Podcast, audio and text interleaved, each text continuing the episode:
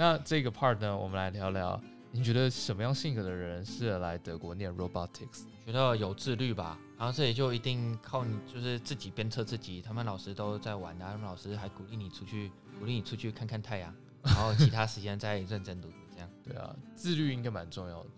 嗯，是我觉得就是除了自律，还是要有规划。像我就是一个比较没规划的人啊，像在美国，他们就课表帮你规划了，就真的很精彩，然后你就在那个氛围下就会很努力。嗯，啊，像德国，你就是一个你要自己去找队友跟你一起努力的人，那一起要组队才能可以对比较像是这一关。美国就是那个就很难啊，他就会强迫你自己组队，然后你组队之后你就会认真。对，然后我觉得德国可能比较少，像我有听到我学妹是在美国读机器人。像他们就会作业就会很狂，他们有机器人的课，就是要教你在学期末就真的做一台机器人，要做有用的。比如说他会给你一个题目，然后你就要真的去解那个机器人。然后上课是上理论哦，就是照上作业照做，但是期末的 project 就照样要教你在半学期内弄出来。他们那时候都是没在睡觉。哇，然后像我们这里就没有这种机会，我们就是只能找 heavy，看你自己去摸。这里的话就是把实作跟学术真的就是完全分开。如果你上课乖乖的上完课，其实你也不太会做事情。我觉得，而且你从上课中你也学不太到东西。我自己的感觉是，有些课程都是我是不知道是教授不想要进步，就是教授已经不会被 fire，所以他们就很爽，就开始哈哈玩。不过还是有还是有认真的教授，只是我觉得这里。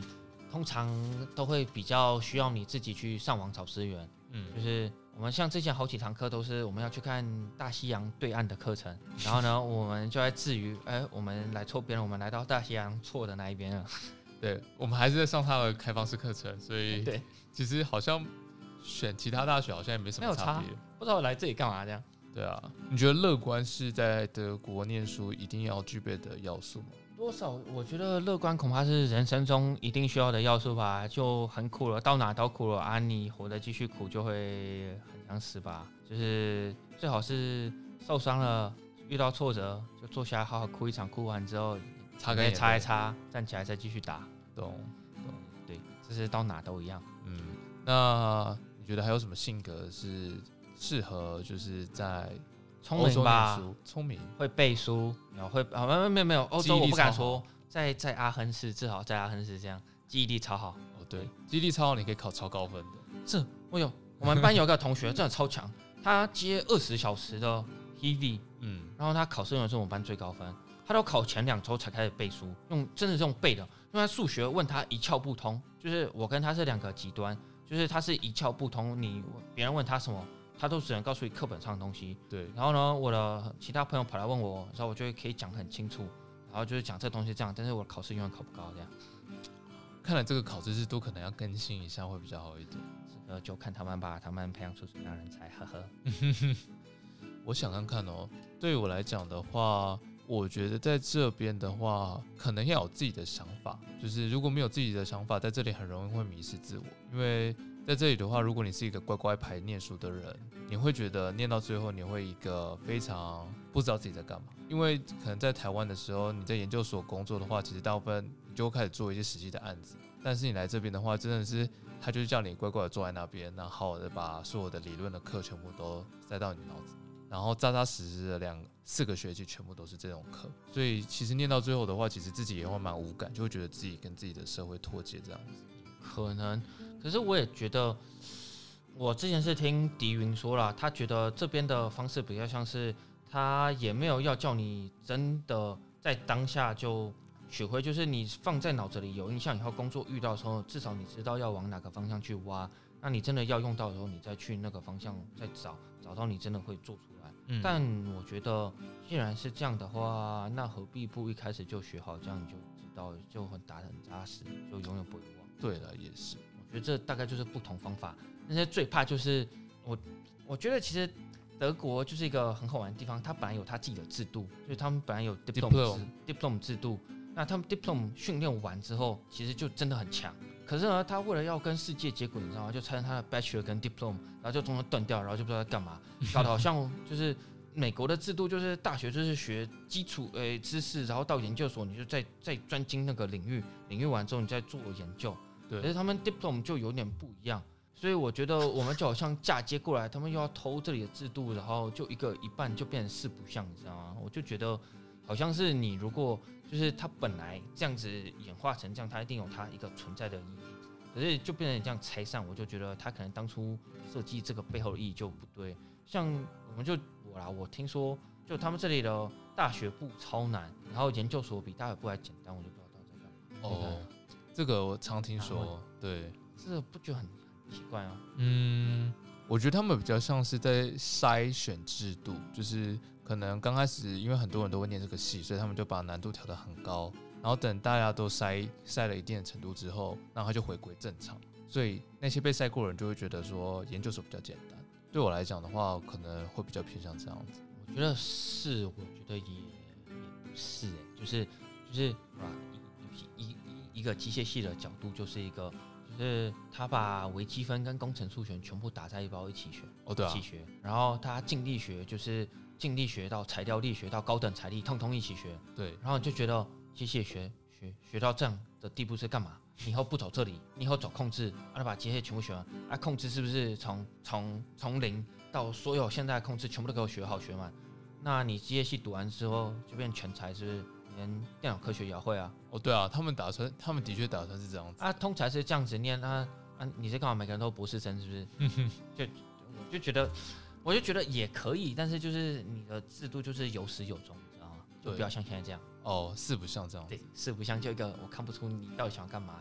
然后，可是我觉得他们也只是在一个转型的过程。我相信在九点他们就会摸出他们自己的路。对啊，毕竟很多大学其实也不提供英文的课程，所以其实会提供英文课程的大学有时候也是第三方，比如说像 International Academy 这样子，他们去来负责协商，然后去架构出英文学程的课程给大家读。可是我觉得其实是德国的大学，他们想要慢慢跟世界接轨，对，然后再加上 computer vision 跟呃不是不是，再加上 computer science 跟生物这方面都变成是美国比较是显学，嗯，那就变得你要 follow 显学的人，像他们以前机械跟电机他们可以自己玩，因为他们历史够久。对啊，那所以我觉得他们就被迫在这方面要慢慢转过去。你会不会觉得 Diploma 比较像是台湾的五年硕？五年学硕，对，我对觉得很像。就是五年硕，然后你读完你就是可以用的人，然后你也省下时间，不需要再去其他的大学，因为你就是乖乖的一连串，可能大二可以做大三的事，大三可以做大四的事，然后最后就可以提早毕业这样。我其实也觉得五年学硕是抄他们抄过来的。哦，是哦，对啊，因为你看，你想想看，你大四在干嘛？疯狂玩吗？我觉得那是蛮空白的一年。对啊，这是一个不知道在干嘛。那如果这样子的话，你不如就干脆把它接硕士的课程，因为因为大四其实已经可以修硕士的课了嘛。对啊，像我大四就疯狂修硕士的课程，嗯，然后呢，其实我也不知道干嘛，就觉得好玩，你有拿过来抵吗？很多人其实都拿过来抵，然后完全不能抵啊。哦不能抵吗？我们我这里机械就只有那么几堂课，其他都是电机跟职工了，我根本不能抵啊，我修得很开心啊。好吧，好啦，其实有机会我好像应该去抵掉了，我就是 arcade 跟 multi body，不过我还是有学到东西，我学得很快乐啊。哦那就好，那就好，对对对，好，那最后一个比较敏感性的问题，你有考虑过其他家的 robotic 研究所吗？就是当初当初在投的时候有啊，当初在投啊，投的时候是别人不要我，我其实密西根好像快上了，他死都不告诉我。然后我那时候是那个 JHU 跟阿亨到截止日一定要跟他说了，然后就在催密西根，然后密西根就终于吐出来说，呃，对不起，好吧，我们今年走不了，拜拜。然后我就努力思考约翰霍普金斯跟阿亨，嗯，然后最后还是在金钱用一下就过来。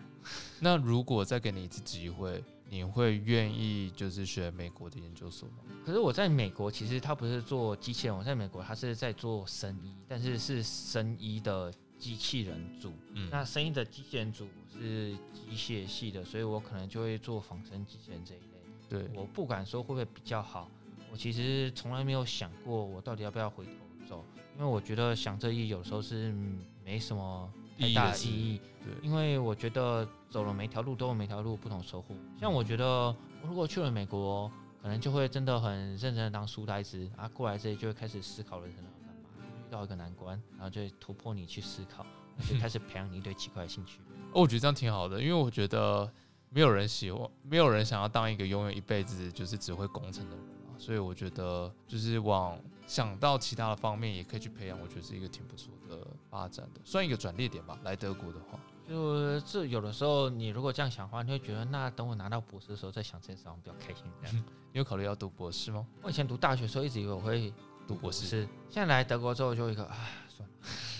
那其实你在读这里的博士，其实算海阔天空哎，因为这里的博士压力就不会像硕士这么大吧？可是我看我老板也没有啊，他们我问我问很多学长，就是我以前正式实验室的博班的学生，他们都说这里博士论文大概是你的 side quest，然后主要 quest 是帮教授处理一堆杂七杂八的教授的计划啦，像嗯，我有个学长就是我们这个课程的那个 advisor，对。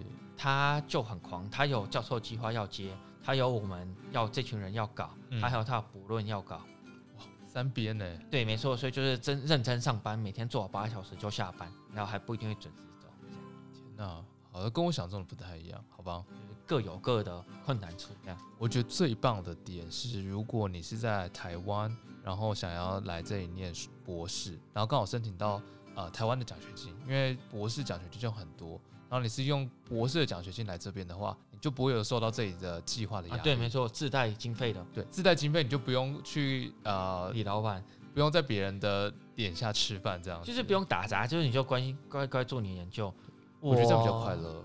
我听我之前的教授问他，他说如果通常是自带经费，通常三年就可以毕业。对，然后不带经费的就会做好五年，不然就是有学长很强的是。他因为知道他不想这样被鞭策，所以呢，他就疯狂努力写，他四年就搞定。哇，那是消耗生命力才换取的代价吧？他也没有消耗生命力，他就是因为实验前面他差不多做完，他知道他最后一年就是在写诗、在写论文跟补一些东西，所以他就疯狂努力写，他就比较督自己每天玩一个小时下班，然后就提早解答就 yes 超爽，哇，很自律，非常自律，respect。